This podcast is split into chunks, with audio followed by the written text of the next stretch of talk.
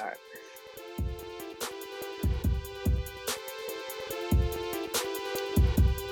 What is up, Only Playbook fans? We are back for another episode.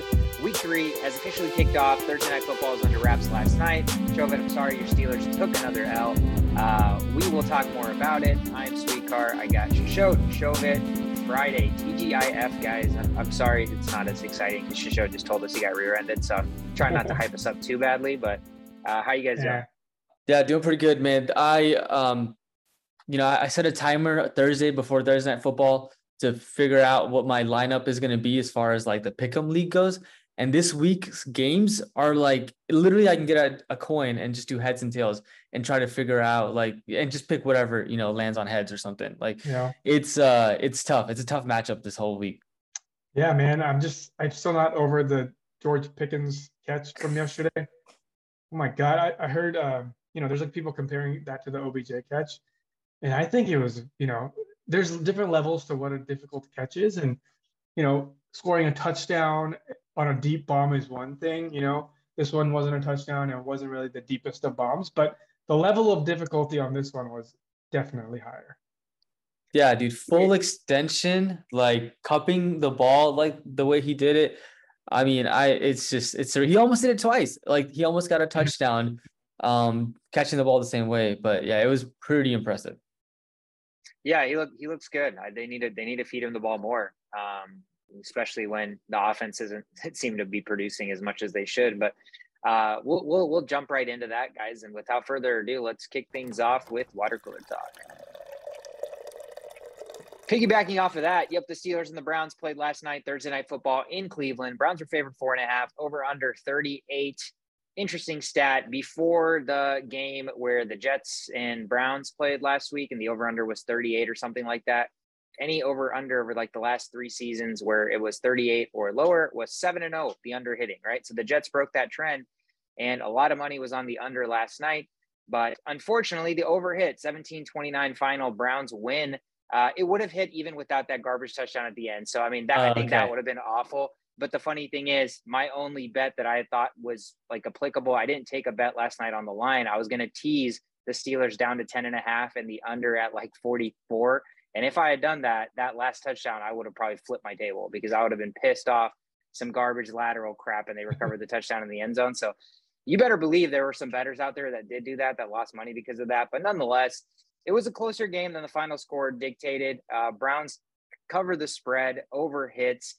It was pretty much the Nick Chubb show. Everything we talked about, guys, is, is are they going to be able to stop the run? Well, they really weren't able to stop Nick Chubb all that well. And surprisingly enough, Brissett was very, very efficient. I don't, I wouldn't have guessed that Amari Cooper would break out and have one hundred one yards and a touchdown. Njoku with nine catches, eighty-nine yards and a touchdown. I mean, you know, if you, if you pick those guys as touchdown scorers last night, you probably had a crystal eight ball or magic eight ball because that was very, very unlikely.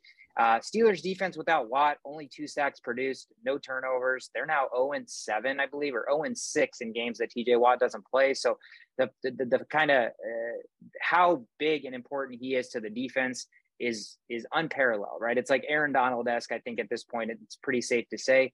Uh, Trubisky did protect the football. He was only sacked one time, but they only con- converted one third down conversion. So it was just a lot of times on third down, it was really, really hard to move the sticks, and drives were stalled. And when the Browns got the ball, they controlled the clock. They had the ball for fourteen, thirteen, fourteen minutes longer than the Steelers did last night. So uh, I think it was, it literally played out how we expected it to from a good game script perspective. Browns ran the ball. They controlled the clock. Uh, you know, to note, like you guys mentioned, George Pickens had the nice catch. Um, Najee Harris got in the end zone, fifteen for fifty-six on the ground, caught three passes for five yards, did fumble the ball once. Deontay Johnson was the kind of volume guy, eight catches, eighty-four yards. Uh, Browns are now two and one. Steelers dropped to one and two. Uh, again, they're zero and six without T J Watt. So, uh, you know, what whatever the future holds for him is really going to dictate, I think, how a lot of their season's going to go. And I don't think the future is so bright with this injury. So, um, I know Tomlin came out immediately after saying there were no question marks about quarterback changes. But, uh, Shovet, how did you kind of watch that game? What did you take away from it? Yeah, I mean, the offense is basically in shambles. And I think Matt Canada as an offensive coordinator, the guy is just too predictable, right? You, you know what he's going to come up with. And um, the only time in the the second half of the game that they looked decent was when Freiermuth started catching the balls over the middle at the end of the game. It's like, well, why weren't you just doing that the whole game, right? And so it, it's just, it's too predictable. The offense is in shambles, and the defense can't keep, keep up with being on the field for that long. If you're having punts after punts and you're having to defend, it's just not sustainable. So whether the answer is going to be, um, you know, you know, Kenny Pickett coming in, or firing their offensive coordinator midseason. Tomlin has never done that. I don't know, but something's got to change where they need to just make their playmakers more involved in the offense. Yeah. Shishote, anything to add to that? It's the same story, man. I've been saying, like, it's the same stuff. Like, Nick Chubb is really good at football. He's he's benching like six hundred pounds, and he's got a cornerback trying to tackle him. Like, where? Do, how do you do the math there? You know, you, you got to find a way to stop these running backs, and teams cannot figure that out. They did have that little moment at the, in the red zone where they had like these goal line stands out of nowhere. That was very impressive, but you know, you can't do it for four plays in a row. So um, everything is exactly like how it played out. The Steelers don't like using their weapons. The uh, you know, the Browns love using their weapons, and now they found two new weapons. Amari Cooper, back-to-back games with touchdowns. You know, maybe the Browns passing game isn't as bad as we kind of chalked them up to be. We just kind of all ignored Amari Cooper just completely in every draft, everybody. And um, and now we're kind of like, dang, like, you know, you know who you know who believed in him though? Uh, Sean in our fantasy team. He started both Amari Cooper and Njoku. Before the, you know, I always scan through people's teams before like Thursday night, before Monday night, before uh, Sunday morning. And I would just laugh at a couple of them, like, huh, like, what are you thinking? Oh wow, you're even thinking even worse. Oh, look at you, you didn't do any research. And I was looking at Sean's team and I'm like, wow, this guy is an idiot. Like, what are you doing, man? Like, you're getting so lucky. And bam, two eighteen points for like both of them. And I'm like, wow, I'll just shut up now and just let you guys do your thing. I mean, you know, in all honesty, was that a smart start, or was, you know, did he just get lucky? I'm going to chalk it up to the latter. Like, he, I don't think he's going to sit there and start Amari Cooper and Njoku every se- every game of the season, because it's not realistic. That, I think the reason they succeed is the game script works in their favor, where they do so well running the ball. Once they try to come up and stop the run, then those guys are running. Amari Cooper one-on-one, you're still going to take him, right? He's still a great receiver, but he's in an offense that doesn't throw the ball first. He gets injured, he, you know, drops passes here and there, but he can still produce. So I, I, you know, I saw the same thing, and I thought the exact same thing. I was like, wow, imagine starting two weapons that are not the running backs for the Browns with Jacoby Brissett at quarterback. Like, I don't think anybody would do that, right? So, you know, the fact that it panned out, good for him, but Um, you know, I also kind of chalk that up to luck, because like I showed you guys, you know, I didn't think there were going to be a ton of touchdowns last night scored. So I was having a hard time figuring out who was going to score touchdowns for the Steelers. It was like, I was like, okay, it's either going to be Najee or Trubisky, right? And wouldn't you know it, both of those guys scored. And then the obvious suspects for the Browns would have been like Chubb and Hunt, because they run the ball a lot. Chubb gets in, and if one of those two touchdowns that goes to random Njoku and random Cooper were to the, the obvious candidate of Nick Chubb, you know, we'd have our uh, bachelor party for Sandman's trip paid. So um, it was super, super unfortunate, but you know, that's the way the cookie crumbles. And again, kudos to Sean. Sometimes you got to be the ones, but you know, if we sat here and asked him, hey Sean, what, what kind of research did you go, you know, go do to no. determine that you're going to do that? He's like, nah, dude, I just went with my gut no, and started he, him real quick. He, last minute. He doesn't change his lineup. So he, he's been deploying Njoku for like three years in a row now. So that's his strategy. Like when it, uh, when it pays off, it pays off. Otherwise he'll just take it out. He just takes a lot of L's and not enough W's with that strategy. Yeah. I mean, again, Br- Browns won. Browns took care of business. I was impressed that the first two touchdowns for the Browns were passing touchdowns by Brissett. Again, I don't think anybody really expected that. But you're right, Shovet. I think a change is necessary. I know Tomlin doesn't have a history of doing that, but also Tomlin doesn't have a history of being under five hundred, right? So if he's seeing the direction that this team is trending towards, action needs to be taken, whether that's they just need like a jolt of life, like Pickens, wide receiver two, you know, or Pickens is going to see the field a lot, or we're just going to throw Pickett in there because what's the worst that can happen? Trubisky already is playing bad. Or let's fire our offensive coordinator because we have weapons and playmakers, but they're not being utilized properly. The, the play calling is super predictable. And that also hurts Najee Harris. Like Najee Harris is a great football player, but when you know you're running the ball, or when you know it's going to Najee, and you know your offensive line sucks, like it's like you said, the predictability is is there, and that's where his inefficiency when he runs the football, where he's just carrying the ball for like two, three yards a game, where that comes into play because the defense knows they're going to feed Najee. So I think yeah. a lot needs to change, and I think I think it needs to happen sooner rather than later because again, Tomlin's not the guy that's going to sit idle and let his let this team go like one and seven, right? I think I think. If he sees one and three or one and four, there's definitely going to be some changes made. Yeah. Last thing I'll say about that is that, um, you know, Pickett is his trump card, right? So he doesn't want to play it right away. You know, maybe week six or week seven, like the Steelers are in complete shambles, haven't won a game since then. And then if Kenny Pickett comes in, has a little bit of, you know, decent games throughout the end of the season, that is a reason for Tomlin, for the owners and management to be like, okay, Tomlin is still doing well. We can still keep this guy. We got a future to build on. So, you know, maybe week six, seven is probably when Kenny Pickett still come, will, would come in. Yeah, I mean, the Steelers get the Jets at home next week, right? So, I mean, it's a good opportunity to bounce back there, and they get a longer, you know, break because they played on Thursday, some more time to recoup, regroup, and figure something out. Browns travel to Atlanta next week. Uh, so, Browns are two and one, Steelers are one and two. Uh, Thursday Night Football is officially under wraps. Let's jump over to waiver wire or free agency pickups, as waivers have already been claimed on Wednesday. Just some names I want to run through here, uh, guys who are possibly free agents in more leagues than not. Could be streaming options, could be guys you stash and kind of wait and see. Uh, quarterbacks, obviously there's been quarterbacks that have been hurt. Uh, Dak, um, there's been quarterbacks that have underproduced. Joe Burrow, Tom Brady, Aaron Rodgers, Russell Wilson, you know, you name it, right? A lot of quarterbacks that have not lived up to the expectations. So you got quarterbacks here sitting in free agency. Tua Tagovailoa is having a phenomenal start to the season. We don't know if that's sustainable. That's definitely something to watch out for. If you're a guy that, again, has one of those quarterbacks, it's not the worst idea to put Tua on your bench and just kind of wait and see and see if this is sustainable in the offense that he now plays in with the weapons that he has. Quarterback Carson Wentz, Shovet, you and I both started Carson Wentz last week, and he had a phenomenal game. So uh, pretty happy about that. He's still available in roughly forty-eight percent of leagues. Tua was available in about thirty-eight percent of leagues. So those are quarterback streaming options of teams that you expect either to be down or deploy throwing the ball a little bit more. Commanders, you're expecting them to be losing a lot. Tua has too many weapons now to not throw the ball. So I think just by default, they're going to use to look to get Waddle and Hill involved, seeing how successful it's been the first two weeks. Uh, and then quarterback Jared Goff, he's available in seventy-eight percent of leagues. It's not flashy. It's not sexy, but you know what is sexy is Amon-Ra Saint Brown. And so when you're the quarterback for a receiver named Amon-Ra Saint Brown, you're probably, you know, worthy of a look, especially knowing that Um, this offense is expected to throw the ball. They're expected to score a lot of points, and their defense gives up a lot of points. So they're going to be in games where they have to score and be in shootouts and probably down a lot. So Goff is another, you know, not sexy, but productive fantasy replacement. And Jimmy G, man, good old reliable Jimmy G. He is officially back to starting. Obviously that changes the perception of the offense, knowing that the running backs are down and they only have Jeff Wilson, not Justin, Jeff Wilson. They're going to have to throw the ball a little bit more. So I think that makes Jimmy G a fantasy option. Obviously, again, worthy of a look, given the fact that these guys, the Russell Wilsons, the Rodgers, the Bradys, and the Burrows have all completely underperformed. And um, don't forget, Kittle's likely to play this week. Yeah, George Kittle is uh, going to play. So I don't know if that, you know, bodes well for Kittle owners to deploy him because he no, could just be blocking no, sixty snaps. Um, it, it, it bodes for everybody not named Kittle's owners. It's just a good person to have back on the field. Yeah, I agree. For the, for the running game, yeah. to, to to draw away from the receivers, to kind of space the space the uh, field for Garoppolo, all of that. I feel like the 49ers just got incredibly better all of a yeah. sudden. It just right? happened.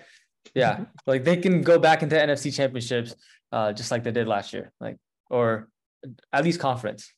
Yeah, yeah, yeah, absolutely. I mean, I think it, it, it's a weird thing, right, that they lose their franchise quarterback and the backup that they were trying to trade is actually putting the team in a better win-now situation than the franchise quarterback would have so-called done. So, uh, yeah, it, it's a weird, it's a weird like glass half full, glass half empty situation if you're a 49ers fan, the way you're kind of viewing it. But, uh, I mean, again, if I'm a Deebo Samuel owner, if I'm a Brandon Ayuk owner, if I'm a Jeff Wilson owner, uh, maybe even if I'm a Kittle owner, you're probably pretty excited that Jimmy G's the quarterback and not Trey Lance. Running backs, Raheem Mostert. Raheem Mostert, it's still available in roughly half of the leagues um, in terms of kind of what I looked at this morning. He is obviously somebody that we wanted to talk about because for a week, it looked like Chase Edmonds was finally going to be the guy. He's finally going to get the kind of get his due. But I think the reality of the situation is Edmonds is a great change of pace. He's a great catching back, but he's not a three down back. And I don't think he ever will be. So Mostert comes in here, not only runs the ball, but he had his share of catching the ball. They love to throw.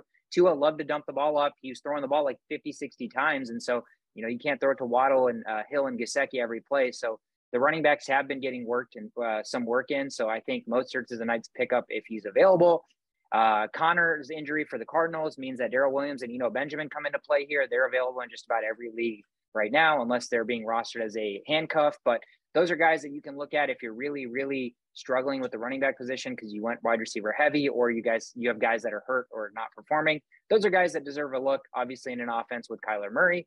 Uh, and recently, Josh Jacobs has come down with an illness and he did not travel with the team. So his status is still up in the air for Sunday. So it doesn't mean that he's out, but the fact that he didn't travel with the team means he's going to have to travel separately to show up to the game. If he's, if he's sick, if he's whatever, there's really no need for them to force him to travel to the team, uh, with the team, wherever they're going here. Um, and so with that being said, Zamir White is a guy that deserves a look. They do have Brandon Bolden. They do have Amir Abdullah, but Zamir White's the rookie. He's the uh, more exciting player. So there is an opportunity for him to get a look, and he's probably available in just about every league. So uh, he does warrant a last-minute pickup and just stash on your bench in case Jacobs can't go on Sunday. Wide receivers, Garrett Wilson should no longer be a free agent. If he is, your league is probably just behind the eight ball. Garrett Wilson should be rostered. He should probably be starting. So Garrett Wilson for the Jets is a receiver. If he's on your free agency, you're going to pick him up. Jahan Dotson, he's another guy that is continuing to in- increase his productivity. I know, again, there's mouths to feed there, but he's a rookie receiver. He gets separation because of his route running. And so Wentz likes to find him in the red zone. And so guys that can catch touchdowns are automatically going to be valuable. Giants receiver Sterling Shepard had a good game last week, and the Giants are still searching for, you know, uh, receivers that are going to be consistent, if you will. And so, you know, it can't just be the Richie James show. I don't think he's going to be the guy. They refuse to deploy Kadarius Toney the way he deserves to be deployed. Kenny Galladay's locker room got emptied out, and he's pretty much just, I don't even know, not if he's part of the team, or I don't know what his situation is at this point. Uh, but Sterling Shepard definitely deserves a look if he's still a free agent. And then Cowboys receiver Noah Brown. Uh, CeeDee Lamb is still there. Gallup is still hurt. We don't know if he's going to play this week. There's been really nobody else that they've thrown the ball to, Dalton Schultz. Uh, and knowing that it's Cooper Rush, I don't know how much value Noah Brown has, but the Cowboys are going to be down a lot, so they're going to have to throw. So even if it's just garbage time points, Noah Brown is a guy that's at least getting volume early in the season. And in terms of tight ends, real quick, Gerald Everett rostered in about forty or available in about forty-three percent of leagues. He's getting a ton of looks for that offense with the Rams. And Evan Ingram, I hate Evan Ingram. He is really, really bad, but he still produces in fantasy because if you're getting the volume and you're catching even half of your passes, if you're getting targeted ten times, half, it's oof. yeah, half it's, is it's still half is kind of, kind of it's reaching. a stretch. It's a stretch. I know, but um, he is still available as a tight end for streaming tight ends, which I know if you don't have like the top three tight ends this year, even if you have Pitts, who's been a completely underperformer, people are probably like, hey, is it really make sense to run Pitts out there every week? Or does it make sense to find somebody who is on the field and getting targets when Kyle Pitts clearly is not? So those are some waiver wire fantasy free agent pickup options that you guys, you know, should look into in your in your leagues and in your rosters to see if those guys are available. Anybody else that I may have missed? Mm, more there's there's a couple more tight ends. Like Irv Smith is probably still free agent. Um, he'd be definitely be a worth uh, look because looks like anytime the receivers are kind of bothered, he's going straight to Irv Smith. Um, I mean, you could make a case for Ryan Tannehill this week. He plays Las Vegas. Las Vegas pass rush is for some reason struggling, and um, quarterbacks are getting all day to throw. Um, and a lot of people have given up on players like uh, Melvin Gordon. Uh, I'm seeing him in a lot of free agencies. That's one injury away from an R B one. So, you know, rather than keeping Zamir White on your bench where you're having to compete with Abdullah and Bolden, uh, bar, you know, even if there is an injury to Jacobs, you still don't know if you have an R B one. Players like Melvin Gordon, who are now free agents in a lot of places, are worth the stash because you're, you could have a season-changing uh, player if something happens. Yeah, let's hope the Broncos and, offense figures it out. They will. They will. I think they will. It may not be, you know, Russell Wilson of two thousand fifteen kind of thing, but they'll definitely figure it out. And one last thing is Logan Thomas. Logan Thomas is available in a lot of teams. He was he was up there with Kelsey and Andrews and um, Kittle when we were talking about best tight ends uh, three years ago.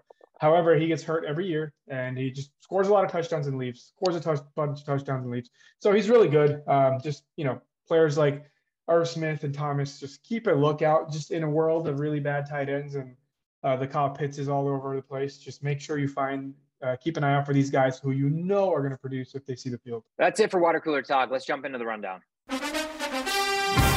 First game on Sunday kicks us off with the Texans traveling to Chicago to take on the Bears. Bears at home, two and a half point favorites, over under sitting at thirty-nine. Uh, Justin Fields, you know, throwing the least amount of passes in the N F L, but he is worthy of a streaming option here against the Texans defense. Uh, I think what I'm really watching out for is we really, really need a wide receiver on the Bears team to show up. I think there's got to be somebody that establishes themselves as a true target for Fields to, you know, go to whenever the going gets tough, or whenever whenever he's scrambling, whenever he needs to find somebody to just chunk it up to. I mean, we expected Mooney to be the guy, but again, they're just not throwing the ball a lot. I know they had one week where they were playing in a monsoon, so it's really hard to chalk that up to anything, but this is a good bounce back week for the Bears. They're at home, they're favored, they're playing against a weak Texans team, and their offense needs to get going. So look for a receiver to really separate themselves as the receiver one there. Uh, I think Dameon Pierce, the running back on the tech, uh, Texans side, eleven carries week one, fifteen carries week two. Let's look for that to continue to bump up. Uh, Bears are a nice team to continue to feed him the ball, because I don't expect this game to be lopsided one way or another. So if it's relatively close, I think the Texans can continue to run the ball. And both teams are bottom three in the league in yards per game and bottom seven in points per game. So that's why the over-under is sitting at thirty-nine. Don't expect a shootout. I mean, could very well happen because two teams that are very bad, but I'm expecting a low-scoring affair. There should be a decent amount of running the football. Uh, Shishote, your consistent force, and David Montgomery looks to probably have a nice game this game. Um, but I'm looking for running backs to get going. I think Fields has an option, you know, is a streaming option if he can run one in for a touchdown and he continues to utilize his legs to make him fantasy relevant. But other than that, I mean, it's, there's really not a ton I'm looking forward to in this first game on Sunday. Next game up, we have the Raiders at Titans. Uh, Las Vegas is favored by two points. Over-under is at forty-five and a half. Do we get burnt again by keeping the Raiders just at this little spot that we have them in our brain as this high-powered scoring offense, and they're just always going to hit the overs, whoever they play? I don't, I don't think so. I don't think that's the case anymore. I think we need to kind of take a step back and realize this is the worst team in their division. I know it's been two weeks, but they have a lot of faults. Their offensive line is atrocious right now. Um, their offensive linemen are bad, and they're missing a lot of players. It's not, you know, it's, it's basically just Devonta Adams out there right now, and Waller. Um, Jacobs is not going to make it. Most it, it's confusing. We're, we're not sure yet. And even if he misses it, there's just a bunch of nobodies in the backfield playing their roles. There's no fear back there. You know, no one's going to stack the box against the Raiders. It's just a lot of coverage and a lot of um, – you know, uh, just no one is afraid. No one is afraid of this team that was supposed to be this high-powered offense team. They found a way, uh, you know, to make uh, Devonta Adams seem like a nobody last week. Like, in what world would Aaron Rodgers ever let that happen? No way, right? You find a way to get him the ball. They just, mm-hmm. They're just not playing the football that we kind of imagined them to play. Like, they're not playing like this eighty-six overall Madden team that they seem to be. Um, and, you know, teams like this are who the Titans take advantage of. The Titans have forever taken advantage of things like this. Anytime we kind of just count them out, they found find a way to get back in. And what better time to figure yourself out than playing a Raiders team who doesn't even know their own identity? So, you know, I'm not panicking about the Titans this game after looking at what happened against the Bills. The Bills are going to do that to a lot of teams this year. So get used to that feeling. Um, and I think Derrick Henry, you know, he's he's going to be able to take care of the Raiders pretty handsomely. I'm not too worried about him there. People are even th- thinking about benching uh, Henry for some, you know, players like Pierce. You know, like at, at what point are you just like, you don't know what you're doing and you're just looking at the projections and just, you know, like take a chill pill. Okay. Like uh, how many times I have to preach this week four thing? We're at week three. We're almost there. It's almost time to panic about Derrick Henry, but he has to do it two more times for you to panic about him. So, you know, deploy your starters with full force, uh, knowing that both these teams are kind of, you know, actually the the, uh, the Titans aren't really that weak on defense. So Titans' uh, rush game is still pretty on point. That's the only thing going for them right now. So if the Raiders are disrupted uh, in the passing game in any way and they cannot run the ball, uh, I don't see a world where the Titans don't kind of do their own Titan magic and find a way to beat a Raiders team. Uh, this is what he does. This is what the Titans do really well. The head coach. Uh, even Ryan Tannehill is a really good game manager. I know I know he's not the best quarterback uh, per se, but he's a good game manager. And um, I think at, at this point that that uh, uh, Raiders uh, two, uh, minus two looking really, really good from a Titans standpoint. Yeah, being at home, home underdogs. Again, like you said, this is exactly how I read this game. This is a classic Titans bounce back because they're at home, they're underdog. They can control the clock. Derrick Henry can get the ball thirty times here. Uh, with this defensive front for the Raiders that for whatever reason has not been able to, you know, pressure and sustain the pressure with Chandler Jones and Max Crosby. So um, I think you're spot on. I mean, I, I don't expect the Titans to just continue to lose every game. They still have, they still have Derrick Henry and they still have a offensive line that can run block for him. So I think you're right. I think if the Titans can control the clock, you know, I, I don't hate a home underdog bet for a Tennessee team that literally was the number one seed in the A F C last year. Yeah, I've seen the movie. I remember. You remember those Titans? All right. Next up, we've got the Chiefs at Colts. So, so the line right now is at minus five and a half, favored in Kansas City. Um, over and under is at fifty and a half.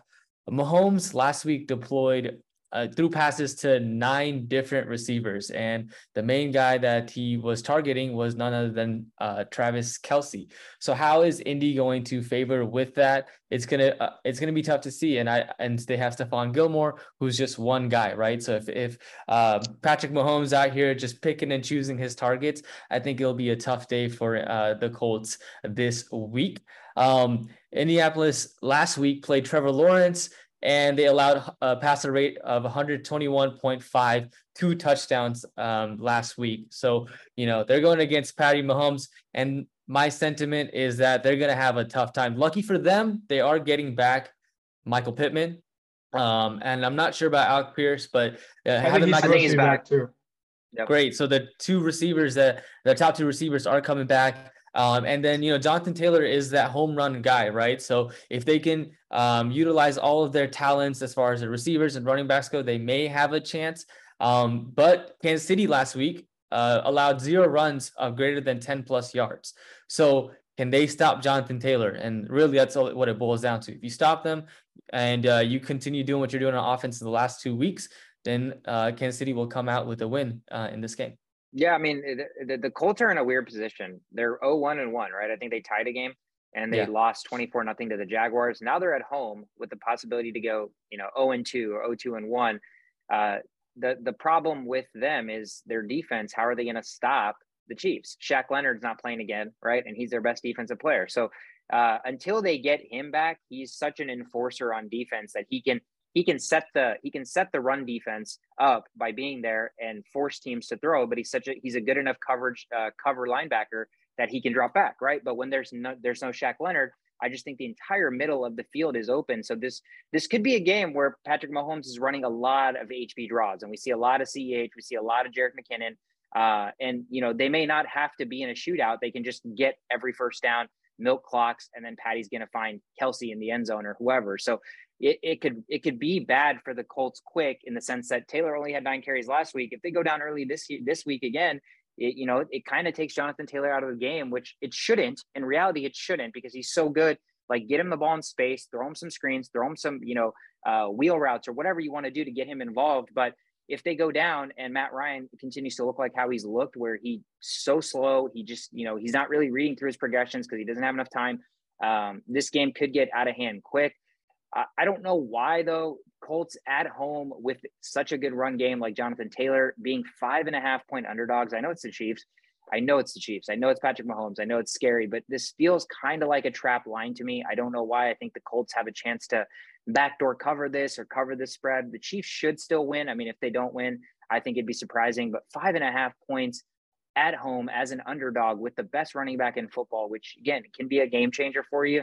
Seems like a lot of points, but you know, if I've learned anything while Patrick Mahomes has been in the league, it's to never doubt Patrick Mahomes. So, um, you know, I'm just, I'm just kind of saying just enough to pivot both ways, regardless of how the outcome of this game comes, because, yeah. because it's a little, it, Chiefs yeah. let you down, right? As far as the spread goes, I don't like taking that negative five and a half. They've let you down often. So it's hard to yeah. make that bet. They're, they're the classic team that will just like, not really care and then have right. like a game-winning drive to win the game by like one or two points, not cover the spread, but they don't give a shit about the spread. They just care about winning the game, and that's usually what they'll do. So uh, five and a half at home, as long as the Colts can establish the run early, let's say they go up, they get the ball the first possession, and Jonathan Taylor runs all over the Chiefs, and they score, and they're up seven nothing. This game could go completely different, but you know, if it's a three and out, or if the Chiefs go down, go go down and score, and they go up seven nothing, I mean, dude, we could look at another riot.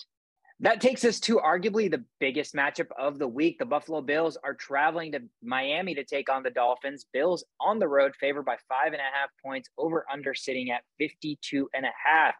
This is a game that I am expecting to be a shootout. And I think, I think it's really easy to see why. I, I mean, the Dolphins couldn't stop the Ravens, right?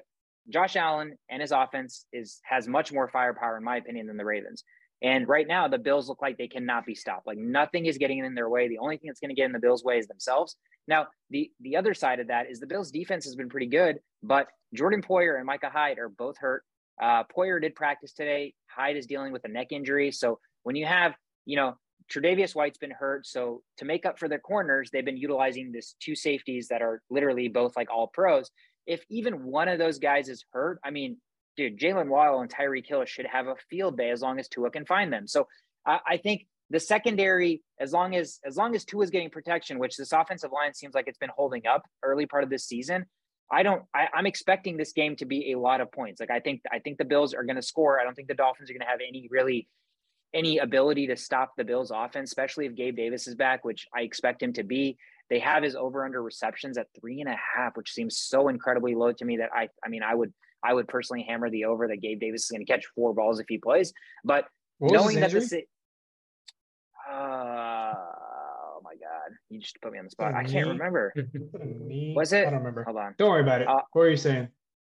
No, I mean, I, th- I think it's, I think it's still important to know. I'm, I'm just going to look real quick. Do, do, do, do, do. Not much of a limp. He was running practice well. What ankle? Was it? If it's, yeah, if, he, if he's like ankle. limping, I got to say something about ankle or knee or something in the leg. Is it ankle? I think it is ankle. Let okay. Yeah. That so, so nonetheless, nonetheless, if Gabe Davis is playing, I think, I think he's a full go. I think over three and a half receptions is, is, is a really, really, very, very sexy line that I would, I would probably hammer if I'm a betting man. But again, all, all of that to say, I think points are going to be had here. I just think Buffalo is not going to be stopped. And if Buffalo is not stopped, the Dolphins are going to be down, which means they're going to have to throw again. And if either one of these safeties, or if there's an off chance that both Micah Hyde and Jordan Poyer are out, I mean, there's going to be points scored. So uh, yeah, sore ankle, sore ankle. Right. So um, yeah, I think there's going to be points scored. The, the spread is again at, You know, I, one thing I told myself was until the Bills let me down, I'm going to continue to ride them. But it's week three and I'm already, you know, as, as great as the Bills are, you know, betting is not so straightforward. So on the road, five and a half point uh, favorites in Miami after Miami's coming off such a high last week. I don't know. I, I don't really know how to read that betting line. I don't know if you guys have thoughts on it, if you guys expect the Bills to just run the Dolphins out of the water. But after seeing the way Waddle and Uh, and Tua and and Hill took apart this Marcus Peters and Marlon Humphrey uh, secondary with basically no cornerbacks and only safeties, with both safeties kind of limping. I, I mean, I expect this to be a shootout. Is there any other way this game's going to go? I mean, you know, we're pretty sure the Bills are going to score a lot of points, right? What we're not mm-hmm. sure about is the Dolphins scoring a lot of points. And um, I, as much as as well as Tua played, and you know, Steve um, Steve Young, the former left-handed Super Bowl winning quarterback, loves Tua. You know, he's like, he's on, uh, what's it called, Sunday Night Football or Monday Night Football, one of those with uh, Robert Griffin and Boomer, uh, Booger, Booger. And uh, Booger's the only Booger's the only one that has been, you know, not liking Tua, and Robert Griffin and um, Steve Young have been trying to explain to him over the last month or so that Um, Steve, uh, that Tua can make things happen in this offense. And most recently, he just said, uh, he broke down a video where he's like showing how the quarterback moves in the pocket. And uh, and it shows Tua before Mike McDaniel and after Mike McDaniel, and how much confidence he's gained, the poise he has. Like he was doing like fadeaway throws from the left, like running throws. And now if you look at him, he looks a lot like Steve Young. Like I, I know I'm jumping the gun really early here, but this is Steve Young comparing him to himself. So Um, it shows a lot of passes where the pocket's com- uh, collapsing and he's like still stoic. You know, he's not like moving much. He's taking a sack if if if it comes to him, but he's trusting his linemen to give him just that amount of time to where elite receivers get open. So if that type of confidence is sustainable for that team, then there's really nothing they can't do. But it's week three, you know, like we have a sample size of one game where he didn't do much and one game where he had one of the greatest games quarterbacks ever had. So I think I, I don't want to give the Dolphins this crown of an offensive powerhouse yet. I think that's going to be another week four thing to decide. But if they can keep up with the Bills, like I'm expecting them to lose against the Bills, but if they can keep up with the Bills where the score is within ten points in the fourth quarter, then I'm like, oh, holy shit. Okay. Uh, you know, let, let, let's put some, let's put this team on notice. Let, let's see what else they can do. Yeah, definitely, definitely buying some Dolphin stock if they can keep this game close with the Bills. Um, yeah. And like you said, I don't think anybody's not expecting the Bills to win this game, but it's hard not to factor in how crazy that offense looked for the yeah. Dolphins last week. Yeah, and the injuries. You're absolutely right. Um, absolutely right. The, the Bills are definitely injured, and they just lost another cornerback to that scary uh, spine injury. So yep, they're Dane decimated. Jackson. They're decimated. They're just front seven does a really, really good job that most teams don't even get a chance to throw the ball that far enough to where the secondary does anything. So we'll see. We'll see. But keep in mind, the Bills are decimated, and that could play a role against really good offensive teams. So we'll see what happens. Um, next game we have up is the Minnesota Vikings versus the Detroit Lions. Vikings are at home, favored by six points. Over-under is at fifty-two and a half. This is just the classic Vikings bounce-back game against a weaker team. If we've seen anything in the last five years as a Vikings fan, it's we just get destroyed by really good teams and we manhandle the bad teams. It used to be the opposite back in the day. Not anymore. The Kirk Cousins Vikings just gets murdered on uh, primetime T V and then comes back and when nobody else is watching, just manhandles, and I have to go to, and then I have to go to school and be like, "Did you see that Dalvin Cook run?" And they're like, "No, no, we didn't see it." I'm like, "You would have seen it." You know what I mean? Like this classic yeah. bite. Just, just chalk it up. Chalk it up. Twelve o'clock slate against the Lions. You know, no exactly. one's watching except Detroit and Minnesota, and that's when he's at his best. Right, right. So that, that's kind of what I'm assuming. You know, a twelve o'clock beatdown, but we are playing against the sun god who probably thrives at twelve o'clock, based on his name alone. Uh, Amon-Ra Saint Brown is on pace to be one of the greatest wide receivers of all time. He's the first player with six straight games with eight receptions and a touchdown during that span um, to start off his career. That's insane. Nobody saw this coming, right? I had him at the end of last year, made the playoffs with a very decimated team because of Amon-Ra Saint Brown, and I failed to just pass him up. He stayed on our top of our boards for a long time, and Shovet kind of felt like he has, he was forced to pick him up, and it's and it's making uh, you know making his team pretty good because it's of that paying moment. Dividends. Exactly, exactly. You know who else uh, it's playing, paying dividends to? And it's Jared Goff. Jared Goff right now has the second best offensive line in football. Second. Number two. Sample size two games, but number two. You know, that's it's a big deal. That's a big deal. And that tells me Jared Goff is startable in fantasy. I don't care who's back there, right? If you have an offensive line that can give you time, these are N F L quarterbacks that have been through been through many stages of weaning out processes, and they've made it this far. And a lot of the times, the Je- the Josh Rosens are just flukes, you know. The Brock Osweiler's, those are just flukes. Most of the N F L quarterbacks are good at what they do. And all of them will be really good if they have a good offensive line. So what I'm seeing out of this Lions team is a really bad defense, still a bad defense, and a really good offensive line. Thus, running back scoring fantasy points, quarterback scoring fantasy points, the usual suspects on the receiving end scoring fantasy points. Um, so it all boils down to the offensive line. Can the Vikings pass rush, who we paid a bunch of money to keep both of them around, can they make their way to the quarterback? Are we going to meet at the quarterback, or are we going to have a week two session where we're hovering around the tight end? So we'll see. We'll see. That's that's going to play a big role. See if Jared Goff gets any sort of pressure at all. Um, and then the, all the Vikings fantasy points should be just coming up, coming up hard this game. Uh, like I mentioned, you know, we're over the primetime hump, um, and now it's just a regular old twelve o'clock game where Vikings do incredible things. So I think a lot of Vikings points are coming here. Um, keep in mind, the Lions do have an advantage because the Vikings' best player on defense, who kind of dictates the whole team, Harrison Smith, is out for this game.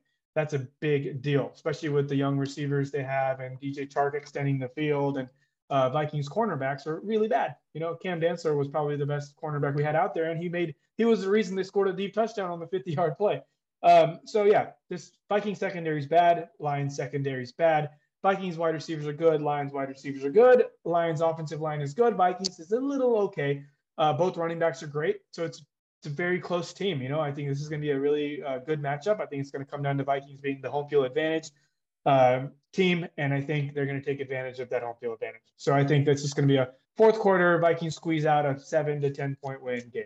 Yeah, I, I'm I'm very worried. Like, the offensive line thing has me super worried just because the Vikings last week against Philly could get no pressure at all on Jalen Hurts. And so if we're not sending blitzes, if we're just going to continue to be the most covered two running team in the N F L through two weeks, which is just so ridiculous, um, then we're literally just going to let Jared Goff, of all people, sit back there and carve us up because Amon-Ra Saint Brown's going to be yeah. open uh, pretty much every play. So um yeah the, the, there definitely is a fear factor here for me. It doesn't feel like a traditional Vikings Lions games that it's felt like in years past, especially with the Lions, you know, putting up what thirty plus points in back-to-back weeks. So um that offense can definitely score, and our defense, you know, last week looked like they couldn't stop anybody. So um we'll see we'll see if the Vikings are more of who we saw them to be in week one or who we saw them to be in week two. I think week three is going to be a good uh, uh turning point for the season to know kind of which way we're headed. But again, don't sleep on this Detroit Lions team, man. Six-point underdogs, you know, again, divisional game. Their offense is clicking. And, you know, if the Vikings defense doesn't show up, this could be another shootout. Man, that news about Amon-Ra Saint Brown, uh, it's just music to my ears, man. I've got him in both of my leagues this year, and he's definitely the reason I'm doing well. So it's good to hear. Are you two and zero in the other league too? I am one and one because I played against someone that went like quite like Lamar Jackson, I think, on week two, and oh, he had yeah, a stellar fifty game. Points. Yeah, forty-eight points. Yeah. Yeah. All right, next up, speaking of Lamar Jackson, uh, the Baltimore Ravens will be at New England Patriots, um, and Baltimore is favored by three points, and the over-under is at forty-four points on that game. So the biggest challenge that the Patriots will have is going to be stopping Lamar Jackson. So I'm sure Bill Belichick's going to be out there scheming with uh, his uh, defensive line, Matt Judon, who's got the speed to keep up with Lamar Jackson. Whether it's going to be enough or not, we shall see. Probably not, but um, you know, it's going to be an interesting, interesting game because you know, just because Bill Belichick, you know, he might find a way to stop him. Um, Ravens' offensive line is also really good. Last game, they allowed zero um, sacks and zero Q B hits to Lamar Jackson, so he was very, very protect. He was protected as well. So um, you know, it's going to be will, will the Patriots be able to get through and penetrate and get to uh, Lamar? We shall see. Um, The Ravens do need to do a better job on third down, though. So last week, um, you know, the third down conversions was a, a significant reason to why they weren't able to close out the game, um, punting the ball on fourth, uh, you know, punting the ball on fourth in the fourth quarter, often giving the Dolphins a chance. So they need to be able to convert on third downs, um, and uh, so you know. It's it's a fun matchup. I still think the Ravens come in and, and win uh, this game, um, but they do need to clean up a lot of things on offense before, um, you know, we I, I'll say that they'll they'll go out and win for sure. Dude, they need to get Justin Tucker in field goal range more. Like, it seems like that's happening less this year, whether it's like they're just scoring touchdowns or they're just punting the ball, but you have the best kicker ever of all time. Like, let's get him some more field goal attempts. I don't care if they're fifty, sixty yarders. Like, Get, he he. If there's anybody that deserves those looks, it's Justin Tucker, right? And and that's a lot of times the difference in you know why the Dolphins were able to come back last last week is um, either the Ravens were scoring touchdowns or they were just punting the football, and then it's it felt like at one point they were punting the football a ton and you know not really driving the ball, and and that's when you know the Dolphins were able to come back. So uh, let's utilize you know rare. It's very rare that I say let's utilize the kicker, but it's Justin Tucker, man. It's the best kicker in the world. Like. Get him some more opportunities because that's the difference between a one-score game and a two-score game, right? Just those three points. So I think that that I, if there's if there's something that I'm looking for, which again I think Shishote and I have talked about how this Ravens defense is kind of flawed, their cornerbacks are flawed, and and it's not really all that it's it used to be like this moxie or this aura around the Ravens defense. And they've drafted some players and they're still trying to build that back up. But as of now, again, I'm not afraid of Marcus Peters. I'm not afraid of Marlon Humphrey at all. Like that. That secondary is poo-poo. So, like, they're going to be able to throw the ball. Um, and if a team like the Patriots can throw the ball on you, that's when you know you're really in trouble. Yeah, so um, that triple stack of Lamar Jackson, Justin Tucker, and Mark Andrews is working really well on the other, other league. So, um, yeah, it's it's working pretty well. I highly recommend it. Highly recommend yeah, it. That's a, that sounds amazing. I would love that triple stack right now. Is, is there a better triple stack? Is there a better triple stack? Um, I mean, last year I, I, I would have I could have said, like, you know, Burrow, Chase, and McPherson. Um, That's true. But That's e- true. even then, like, the quarterback is such a different – like, Lamar, when he's running, is just such an X factor from a fantasy perspective that even if Burrow's thrown five hundred yards and five touchdowns, Lamar can run for, like, one hundred yards and a touchdown and make up the difference. Yeah, yeah. The, the, the good thing about these kind of stacks is that each position can get the most points in their position that week, right? Like, Lamar yep. can get forty-eight points. Well, Andrews yep. can get twenty-eight points, and then yep. Tucker can get fifteen to eighteen points. So, yeah, so it's highly recommended. Next year, different strategy if you want to go down that route. Next up, we have the Bengals and the Jets. Speaking of Joe Burrow, the Bengals looking to bounce back and not start the season oh and three. oh and three starting the season would probably spell trouble for that team in that division. So they get a favorable matchup. They're on the road against the Jets. They're favored by six points on the road against the Jets team that had a really, really nice comeback against the Browns last week. Over under sitting at forty-five. Um, you know, I think the name of this game is Joe Burrow needing protection, man. He needs to be protected and he needs to protect the football. The Bengals are last in the N F L in turnover differential, minus four through two games. And the Bengals have allowed the most sacks in the N F L, thirteen sacks through two games. So again, I don't think you can win a game if you're turning the ball over more than the other team. And I don't think you can win a game if you're your drives are stalling because you're getting sacked way too many times, right? So you're just behind the eight ball way too often. That's pretty basic math in the N F L. If you're getting sacked and you're in second and longs, third and longs, whatever. Like, it's just going to be that much harder to convert, even if you have Jamar Chase and T. Higgins. So uh, Burrow needs to get protected. And again, it, I, I know the offensive line sucks, but even if the offensive line sucks, that doesn't that doesn't give Burrow the um, – what am I thinking of? Like, he he doesn't get a pass to turn the ball over just because his offensive line sucks is what I'm saying, right? So your offensive line sucks. I get that. But you need to figure out a way to adjust, and that doesn't necessarily mean you take strip sack fumbles. That doesn't mean you just force the ball to throw interceptions. Clearly, it's been two games. Clearly, they're turning the ball over and getting sacked too much. So that's going to be something that needs to get stopped. Um, Jets defense looks actually, you know, somewhat decent. I know the Browns scored a lot of points on them, but Sauce Gardner has looked good. Um, so I, you know, that that's an interesting matchup, who he's going to get lined up with, whether it's Jamar Chase, T. Higgins, whether it's a combination of both of them. But um, th- I think the one thing on the Jets side is Breece Hall's usage has started to creep up a little bit. Uh, so that's an encouraging to see if you drafted Breece Hall. And we talked about this guy, Garrett Wilson. Garrett Wilson seems like as of now, he should just be a must start. Like, I, I think, I don't know a situation where maybe you're not starting Garrett Wilson. Maybe you went receiver heavy and he's your fourth receiver. In that case, like, you're pretty stacked. But if Garrett Wilson is on your roster, you're probably going to be hard pressed to not start that guy. So uh, he looks really, really good. Um, Bengals have to, have to win this game.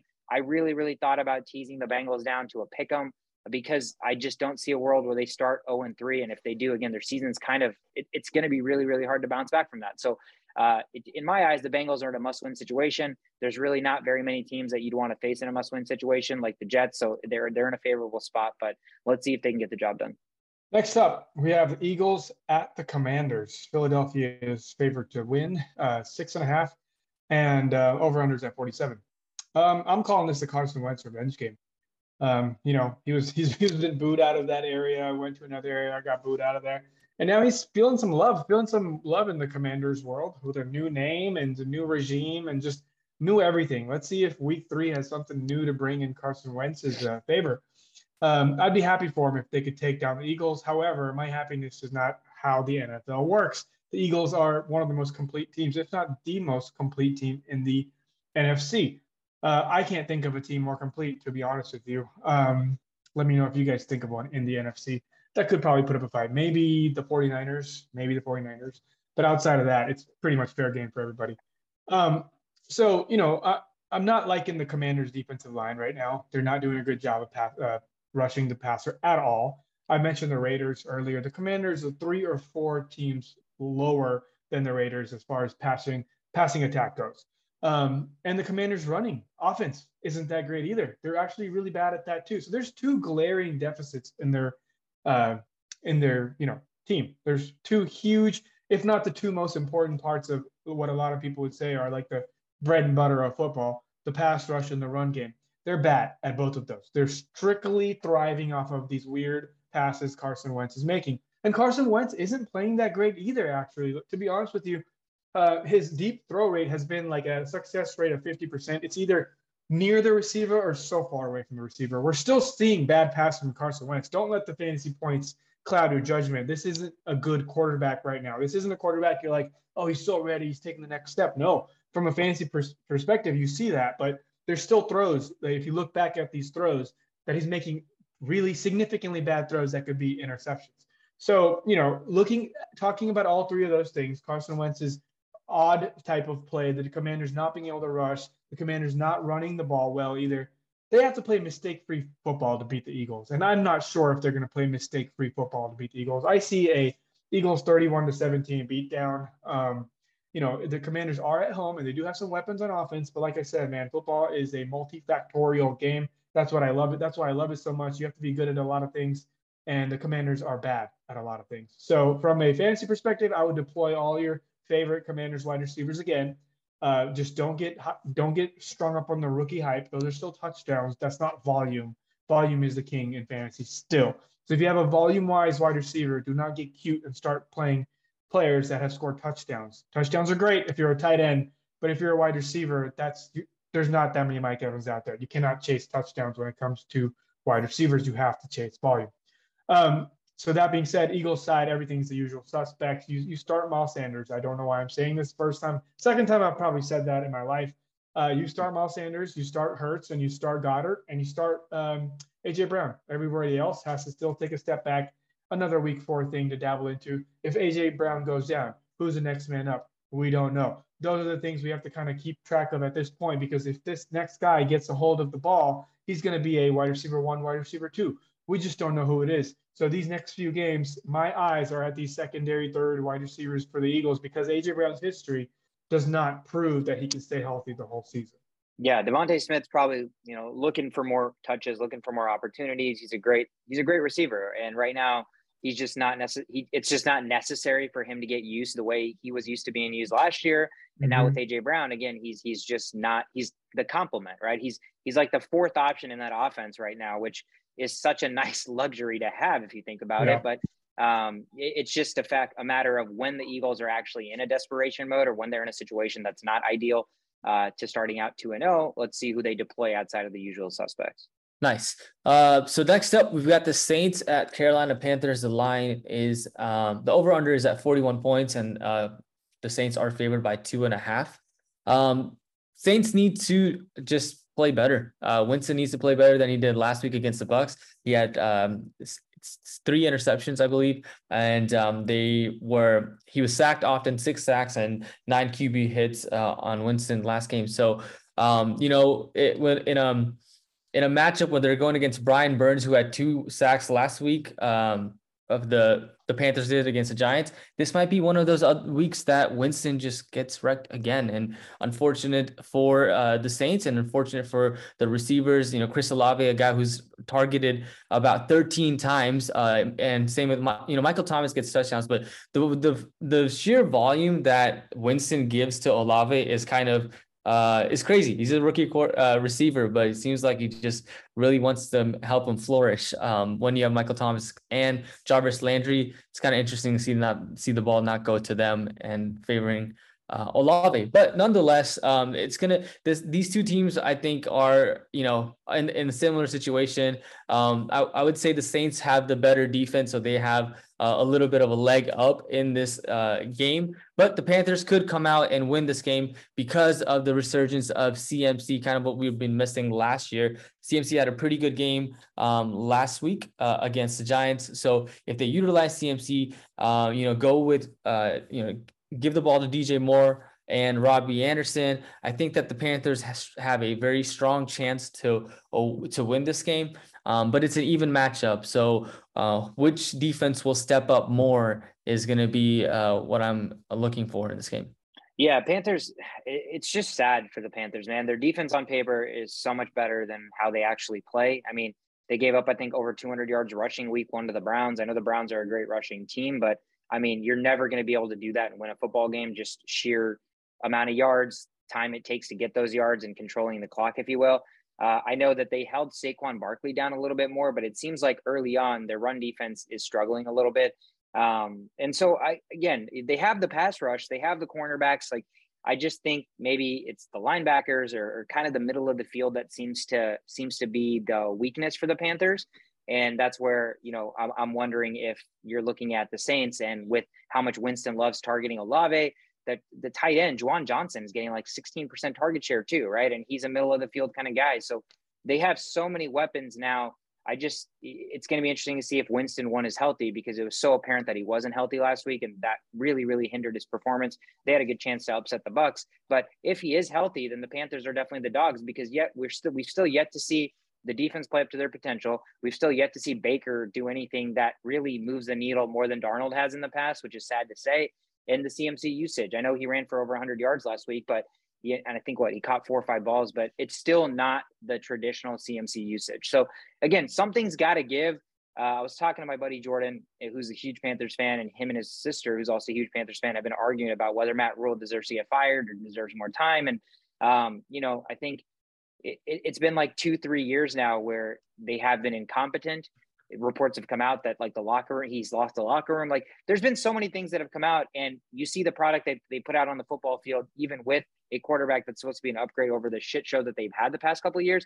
And it still feels like we're watching the same Panthers on the field. So it's just, as a Panthers fan, it's gotta be extremely frustrating to see that like year over year, they're playing the exact same way, thinking that they upgraded at quarterback, right? Thinking that C M C is finally healthy, thinking that things are going to be different, that D J Moore is finally going to get used as the true wide receiver one that he is, thinking that Baker can actually push the ball down the field to Robbie Anderson to stretch the field so it opens things up for C M C. Like, the formula is there, but they're just not executing. So at the, at what point do you blame the coach? Because the coach probably takes the blame for lack of execution. So uh, I don't know. I, I'm super frustrated for Panthers fans because, again, I just feel like there's so much to be desired and they're playing so shitty. Like, it's just, it's not, the product on the field is not what I expect the Panthers to be playing like. And it's just incredibly frustrating. So I can't imagine how frustrating it is for Panthers fans.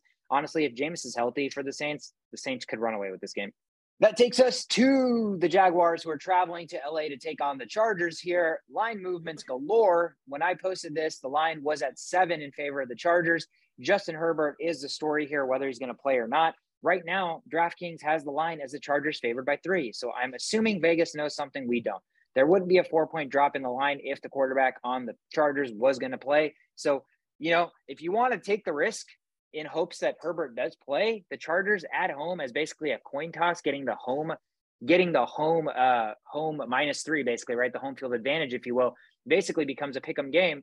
I would absolutely take the Chargers ten out of ten times against the uh, Jaguars if Herbert was healthy. But again, Vegas usually knows things a lot quicker or, or, or has more insider information, if you will, than the rest of the public. So the fact that they are now only favored by three points at home tells me that Justin Herbert's probably not going to play. And the entire outlook of this game changes if Justin Herbert does not play, because what does that mean for guys like Mike Williams, right? What does that mean for even Austin Eckler, maybe? What does that mean for the Jaguars? Because all of a sudden they feel like they're in a position to steal a game against a Chargers team on the road that, you know, before the season, you probably pegged this as a loss. So again, there's a lot to like on the Jags side because they showed some life. They beat, uh, you know, not a great, a decimated Colts team, although they did shut them down twenty-four nothing. So it's still impressive, still impressive to hold the, you know, the best running back in football from last year to only nine carries. So there's something to be said to build momentum, and they're getting a decent spot if Herbert doesn't play here uh, to continue to build on that momentum. I think the one thing that, you know, even I don't have E T N, but I just want to see them use E T N more. So we're still waiting on him to fully be unloaded, even though Robinson's great and he's playing really, really well, and he hasn't warranted losing touches. I just think E T N needs to be utilized on the outside or in the slot a little bit more if Robinson's going to continue to be in the backfield. And can Christian Kirk basically put up a season that nobody expected him to, right? Through two games, he's having a monster season. Uh, so if he continues to play this way, he's building himself into a wide receiver one. So it's nice for Lawrence to finally have a weapon of that caliber. But I think, to me, all eyes are going to be on the Chargers, the health of Herbert, because the health of Herbert's going to dictate not only this game, but the fantasy value of basically everybody on the Chargers side. All right. Next up, we got the Rams at the Cardinals. Uh, this game is interesting. Um, Rams are favored three point five. Over-unders at forty-eight point five. Last time they played each other in the playoffs, it was ugly for Murray. Um, you know, it's hard to say because it's a different team now. Uh, the Rams' defense has gotten a little worse. Chargers are kind of the same on defense. The offense is a little iffy right now. But you know what, man? I know I know Shovet's not a big fan of Kyler Murray, but if Kyler Murray has that much time in the pocket, like, there is no other quarterback I'm more afraid of than Kyler Murray if if, if you give him time. It's like, There's there's no limitations to his game. He can throw a deep just as good as anybody. He could throw medium routes. He can throw weird angle routes. He can run past you. He can evade all the tackles. He's like, he's what you want. Like, this is what I would want if I was building a team. I want a quarterback like this that has no limitations. Um, but you know, the only way this offense can work right now is how they're how they what they did last game, because the, what they did last game is totally different than what they did the first game. First game, you know, very standard play calls. Everything was standard. If you go back and look at last game, nothing about that game is standard. They had four people, four wide receivers on the left side, one wide receiver on the right side, and then they would hurry up offense and run that same formation and then do a screen pass off of that, right? So, like, they were just in their bag. They were just all up in Kyler's bag and just trying all kinds of things and mixing it up. And like I said, there's not another quarterback I'm really as afraid of as I am afraid of Kyler when things are just spread all over the field. You know, when you think of Mahomes, you have a picture of what he does, right? When you think of Burrow, you have a picture. You have a picture of everybody. When you think of Kyler Murray, you don't have a picture of what he does. Just think about it. Like, when you think of Lamar, you think of these big runs. You think of passes to Andrews. When you think of Kyler Murray, there's nothing that comes into mind. There, co- everything comes into mind, and then nothing comes into mind. It's like, there's really improv. Not. Like, he, it's straight improv. up improv. It's straight up improv, and that's how, that's when they're successful. And um, and they, he didn't do much of that the first game. So there's a pretty clear-cut, you know, answer for the Rams here on what's going to happen, and it's chaos. there's going to be chaos coming their way. And can they handle it? Can this Rams defense, who did such a good job stopping them last year, can they do it again this year? I don't think so, because the offense isn't clicking. That's going to put a lot of pressure on the defense. The defense basically just survived off of that um, Ramsey pick last week. You know, there's a lot of things that they still have to work on. This is not the same Super Bowl winning team that we saw. Maybe K O C did play a big role in that offense. You know, maybe a lot of these pe- people that left the Rams, maybe they had a big hand in what they, what happened. So the, the only way the Rams can really win this game is if they control the ball, if they establish the run game, which means well for Cam Akers holders. You know, there's a lot of people that have already gotten rid of Cam Akers. Sweet Car said he's seen some Cam Akers in the open field in the free agency. Picked him up, scooped his ass up. Exactly, man. So I, I I am expecting a big Cam Akers game. I'm expecting Cam Akers, like, let's be honest here, okay? There's no reason. If if Darrell Henderson was the answer, he would have been an answer three years ago. He would have been an answer two years ago. There's a reason Sean McVay, McVay is not like, here you go, Darrell Henderson. You play so well, you're now our starting running back. That's never been the case. There's always Malcolm Brown. There's always, like, um, you know, Todd Gurley, hobbled up Todd Gurley. Now there's Cam Akers. It's like, There, he's finding somebody to replace Henderson always. That should tell you everything you need to know. It is not a safe in Henderson world here. It's not a safe place to be. Like, again, I, I just explained why it's not safe. But they need to establish this run game. They need to do this because that's the only way they're going to get to use the game in their game script and kind of have control of the game. Because if the Cardinals take control of this game, this game's going out of hand really quickly. A lot of, lot of hurry-up offenses, a lot of screen passes, a lot of, a lot of anything goes, and the Rams cannot go down that anything goes route. They need to keep pressuring Murray, force him to make weird throws, force him to take those sacks that are like third and eighteen situations. And, and you know they're going to be using uh, – they may be playing without their best weapon, which is technically their running back, James Conner, who's a touchdown machine. If he's not playing, I'm not really too shy on starting Darrell Williams here. I know we're talking about this Eno Benjamin, Darrell Williams situation. I don't really buy into the Eno Benjamin stock either. I, I think Darrell Williams has proven everything he's had to prove to be a solid backup. Uh, I know they split the carries as far as the running game goes, but this Rams game could very well end up being a passing um, fiasco. The only way the uh, the Cardinals could be running the ball against this Aaron Donald-led defense is if James Conner was there. But now it's kind of like, you know, Eno Benjamin's a smaller back. I don't I don't know how much ex- experience he has against solid run defenses like the Rams. Um, and the Rams are coming off of, you know, a really bad loss and a really weak showing. Um, I expect the Rams to get better as the season goes, at least for the next couple of weeks until we really see their true colors. And I expect them to do this by running the ball and just creating third down opportunities for Cooper Kupp, um, and then getting the rest of their weapons involved. And, you know, this is what I'm expecting to happen. Let's see if the Cardinals continue this fiasco type of offense, because I think that is how they win this game. And I think the Rams win this game with the complete opposite. I think they win this game by c- controlling the clock, having more uh, rush yards than the Cardinals do, and then kicking a lot of field goals. I think that is the answer for these two teams is Rams scoring every opportunity to get. Every drive has to end with at least a field goal.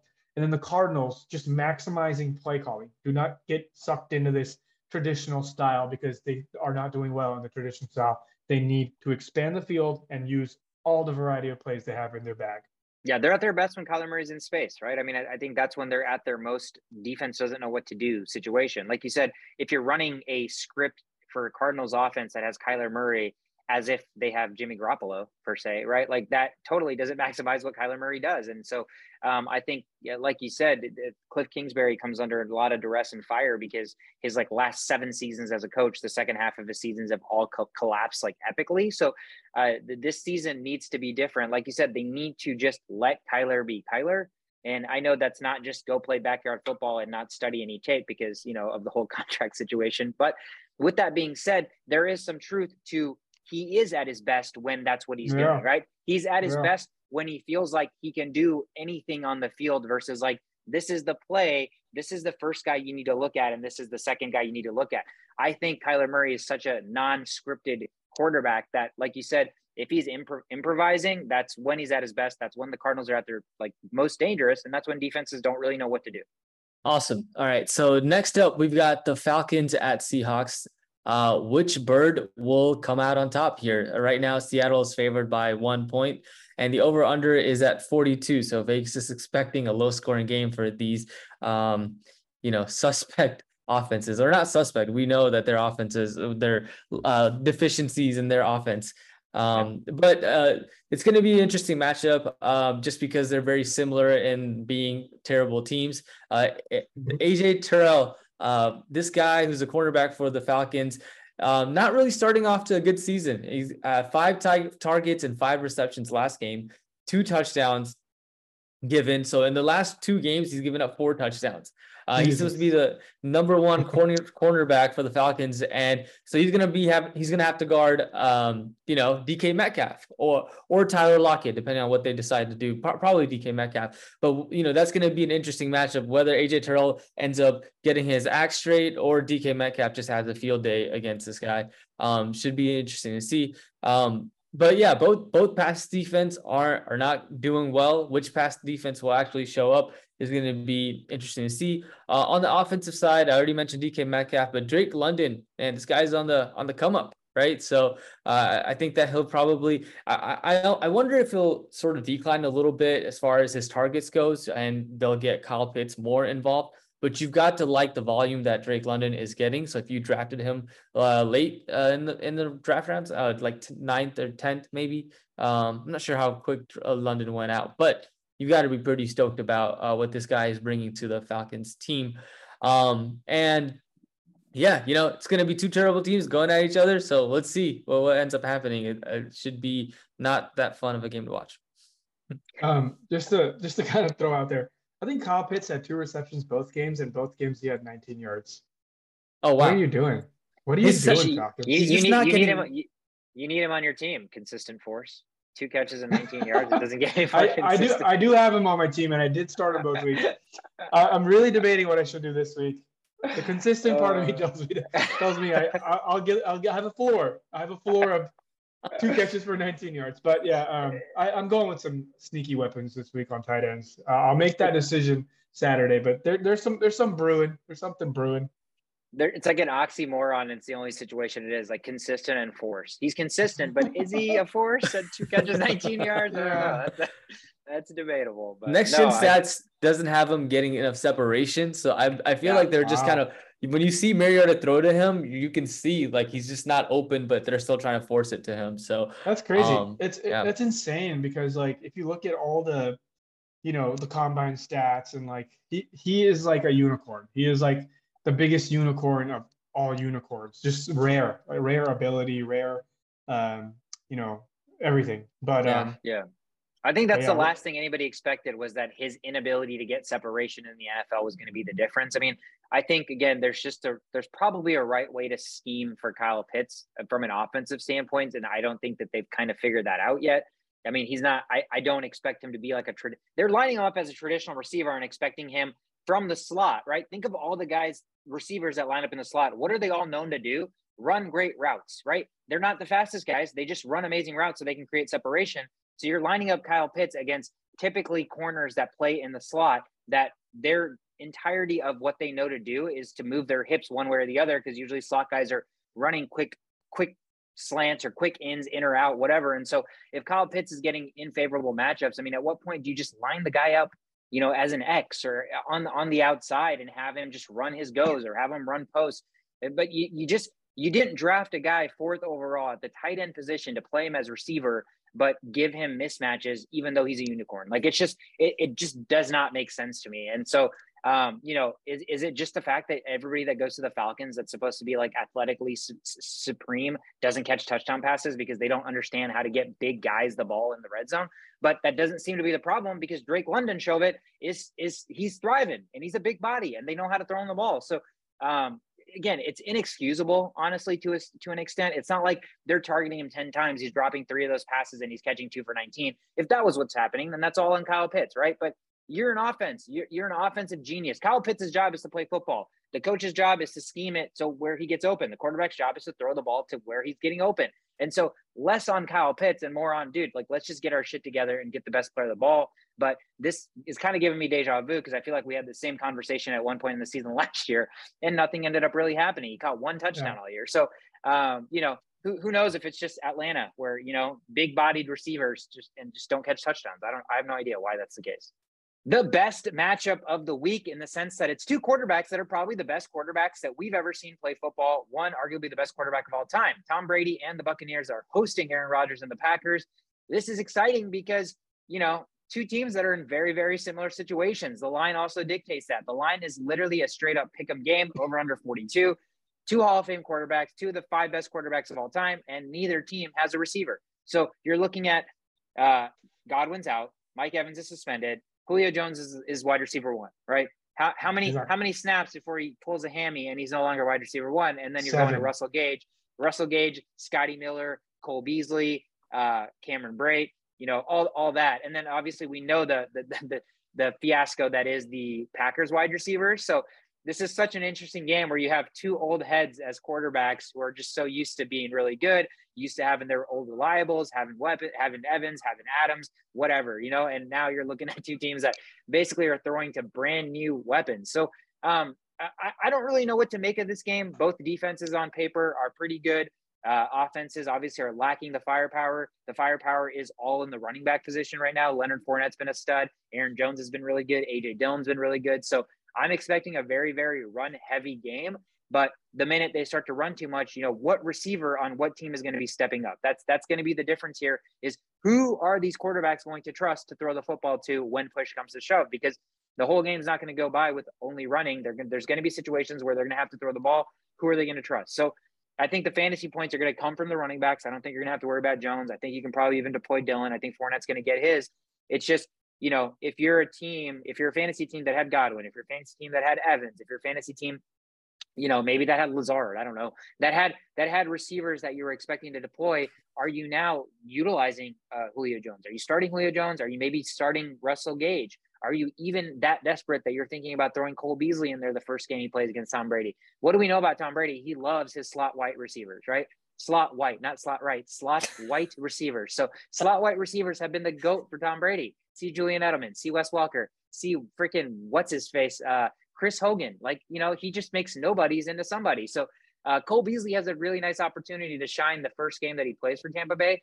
Uh, but I think that's the biggest thing that I'm watching out for. These two teams match up pretty evenly. Quarterback, running backs are good. Defenses are relatively good.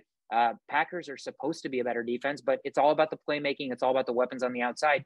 Who's going to make a play in this game uh, to be the difference? But, you know, in all honesty, the Buccaneers at home is a pick 'em with the situation that the Bucs are in versus the situation that the Packers in. I, I would ride with the Buccaneers at home. I mean, you're getting them at home as a coin toss with Tom Brady as a quarterback. I mean, I think I'd take that seven days of the week. Tom Brady does have a thumb. I think it's a thumb injury or some sort of injury in his finger. So something, I think there's, he's still practicing, but uh, hopefully that doesn't con- affect him, and also losing his receivers. So that doesn't affect him too much. Yeah. It's, that's two pretty bad. Uh, that's a pretty bad formula, or two things for a pretty bad formula yeah. for a quarterback: bad thumb and no receivers. yeah. It's like, it's like the, you know, like the protagonist of the N F L against the antagonist of the N F L. This is straight up like Luke Skywalker versus whatever his name is. Yeah, but they're like super old now, and they're like,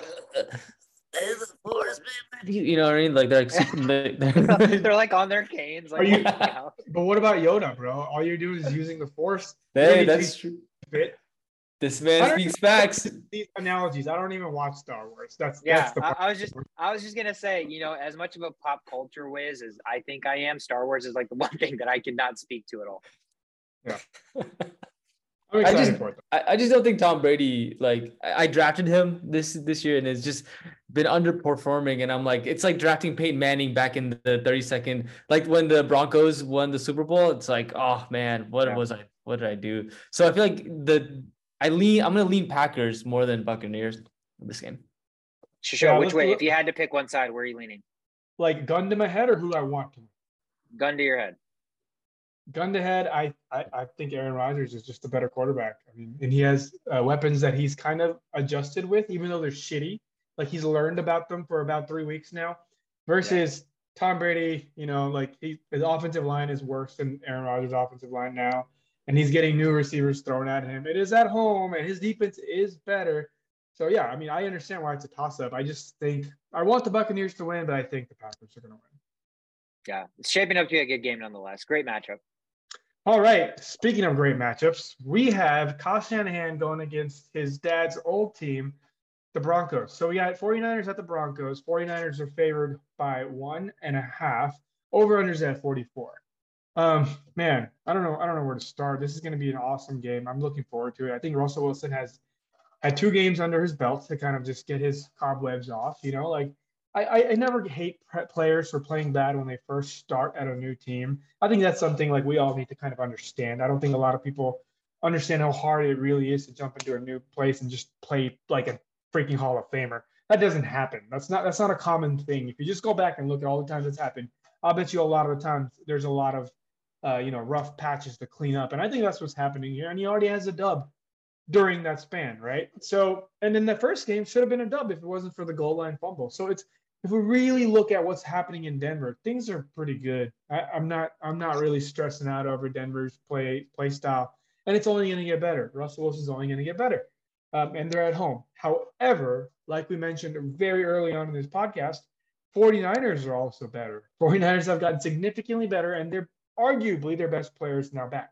And uh, we don't know how healthy he is. We don't know how much he's going to play, but just that presence is going to dictate a lot of things here and there. Um, so the forty-niners also have uh, the N F L's number one quarterback between the numbers. Most of his passes are completed. fifty-eight percent of his passes are completed between the numbers. That's the highest in N F L history. The next quarterbacks are Phillip Rivers, Cam Newton, and Big Ben at fifty-one percent. Right. Wow. And now, and now getting uh, Kittle back, that's just like Christmas for Garoppolo. That's it's a literal Christmas. That's seven percent higher than anywhere else on the field, anywhere else throws. It's coming near Kittle, around Kittle, or to Kittle. And um, who else lives around that territory? You know, the running backs. That's a lot of running backs get almost all their touches within the numbers. And then you have Deebo Samuels, who is a running back and who also likes to go up the middle. So, you know, uh, all the signs point towards success for the forty-niners against the Broncos. Broncos are not playing the typical Broncos defense we've seen uh, in the years past. The secondary is seeming a little suspect. It has a lot to do with Justin Simmons uh, being injured. He was the heart and soul of that safety, of the secondary, and not having him there dictate the whole thing, the captain, it, it makes a big effect. It plays a big role in why they're struggling. Um, so now we have to decide, you know, the Lions only one and a half favoring San Francisco. Why, right? Why? And um, I think it just comes down to um, the the similarities between these two teams. Both are run first teams. One just has a slightly better quarterback at this stage of his career. They're both going to enforce the run and to set up the pass. And, you know, I, I, I think the Broncos are going to do a little bit better job of that than the forty-niners, especially the forty-niners being away. So it makes you wonder, is the forty-niners defense that much better than the Broncos defense to shift that line over to Uh, San Francisco's favorite? And I think that's where the answer comes in. And I think it's a triumphant yes. I think the forty-niners are actually the best defense in the N F L. There's a lot of talk about, you know, uh, the Rams, which is not happening right now. There's talks about the Bills. The Bills have lost a lot of players. People just don't know that because they don't watch these games. They just see the result. They just see the fantasy points. They just see the yards allowed. But you have to remember, losing four players up from your defense is a big deal. And that's something the forty-niners are actually doing really well with. They're significantly healthy compared to a lot of teams. Uh, they have some of the best coaches in the N F L. They have their offense back who milks the clock, who turns the clock, who lets them stay off the field. The forty-niners are healthier than any defense because of those reasons. They don't have to play as much because the offense is such an old school, milk the clock and just throw, throw the ball to, you know, certain areas when you need it. And it works for them. So it, it's going to be a toss-up. I think I favor the forty-niners as well, just like Vegas does, strictly because of the defense. But I am not counting out Russell uh, Wilson. He's got two games. He's a Hall of Fame quarterback, probably the best quarterback of the decade. And I would not be surprised if he goes off for four touchdowns and even like a rushing, rushing touchdown out of nowhere. These are the type of games. It's, it's Monday night. Russell Wilson's back. Let's just freaking watch some Russell cooking happen now. Sunday night, but still, nighttime. Okay. Nighttime. All right. Last game on board, we've got the Dallas Cowboys at New York facing the Giants.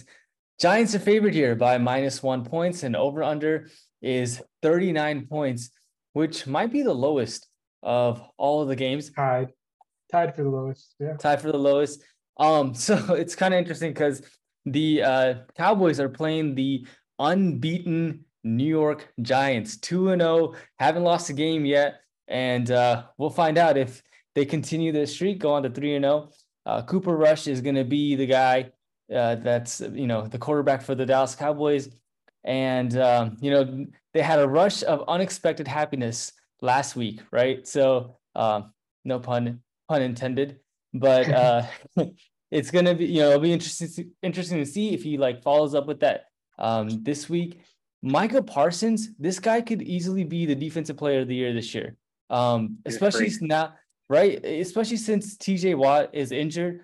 Um, he's going to miss a, a, a number of games. This guy could be the number one guy, and uh, look for Cowboys to deploy pressure on Daniel Jones. Um, and, you know, Micah Parsons has, he's got two sacks each game. So this could be another game where, uh, you know, Cooper Rush, um, or not Cooper Rush, Daniel Jones sees a lot of sacks, and he doesn't really get the ball off and doesn't get a lot of yardage. He needs help from Saquon Barkley. He's going to need help from his receivers, uh, who it looks like Sterling Shepard is the number one guy there, uh, which if you got him, I think I'd be pretty ecstatic to have him on my team as wide receiver one. Um, you're going to want to see Zeke step up. Tony Pollard's kind of solidifying that role there. We talk about Zeke all the time and how he's kind of on the decline. Um, it's that past twenty-five age with these with these yeah. running backs, and Tony Pollard coming in, getting touchdowns. Um, so the Giants are going to have to find an answer for, for him. Um, but all in all, this is going to be a game with a backup quarterback versus the New York Giants. Make what you want of that. Uh, it's going to be it's a, it's really a coin toss. I'm going to lean towards the Giants because I don't think Cooper Rush does does what he did last week, um, back-to-back games. Especially on the road in New York, it's tough for place to play. And, um, you know, the one thing I will give the Cowboys credit for is their defense looks pretty good, man. Their defense looks pretty damn good. I know Trayvon Diggs was get, getting a lot of slack because of allowing a lot of yards and touchdowns with the interceptions last year. But so far, again, the defense, well, they, they held – go ahead. That's, a, that's an interesting point because both Trayvon Diggs and Anthony Brown, their cornerbacks, um, gave up nine-plus targets last game and a total of one hundred forty yards. So if, you know, Sterling Shepard and uh, Kadarius Toney step up and and Daniel Jones is able to connect with them, because these guys are like, and we we talked about it, like they're home, uh, what's it called, uh, hit or miss, right? Either they get the interceptions and then the defense turns around and has a great game, or they allow a lot of yards. So um, if they're not getting I N Ts, then they're allowing a lot of points.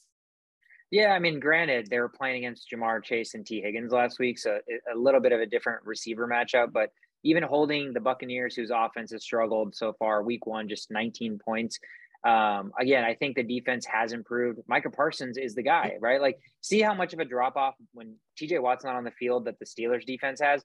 Micah Parsons is a game changer, right? So the minute he can generate pressure, it makes everybody else on the defense seem like they're so much better because the passes are rushed, everything, right? Everything is exponentially rushed because he's so much faster and quicker than the tackles and creating that pressure. So uh, again, I think the Dallas defense has a chance to keep them in the game. It's going to be really about controlling Saquon Barkley. And yeah, any anytime Danny Dimes keeps the read option and uses his straight line speed, they're going to have to be able to uh, play some defense for uh, on in that regard. But I think, I don't know. I think as long as Cooper Rush protects the football, the Giants are the type of team that can get in their own way. So I could see the Cowboys stealing one here on the road, but that's why the line is so close. Like you said, Shovet, before when we first started recording, a lot of these games just seem like you could flip a coin and see who's going to win because it's really, really hard to say one way or the other, but uh, it's a solid divisional matchup on Monday Night Football for sure. So uh, looking forward to that.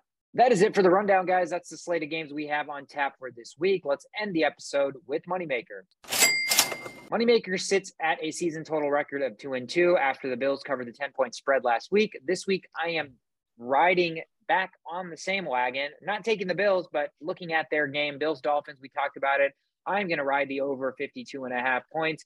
I think the Buffalo Bills are a team that is on, you know, kind of a, on a mission, if you will. I don't see very many games where they're not going to score thirty-plus themselves, and I think there's a lot of games where they're going to score thirty-eight to forty points themselves. So that offense seems like it's, you know, kind of guns a-blazing. They're the type of team that even when they're up a lot, they keep their foot on the gas. So it's not like, oh, okay, they're up a little bit, they're going to start running the football. No, it's it's still Josh Allen's show. So I don't think the shortage of points is something that's on tap for Buffalo. Again, we talked about their safety injuries, their defensive front. Uh, if their defensive backs are hurt, if either of the safeties, one of them even, or if both of them are out, the Dolphins shouldn't have trouble scoring points either. I think Jalen Waddle and Uh, Tyreek Hill are going to have a lot of room to operate there, even if Buffalo is up a lot and this is a blowout. and the Dolphins just have to get a lot of garbage points. That still bodes well for an over. So uh, give me the over fifty-two and a half in that point, uh, in that game. See a lot of points being scored there.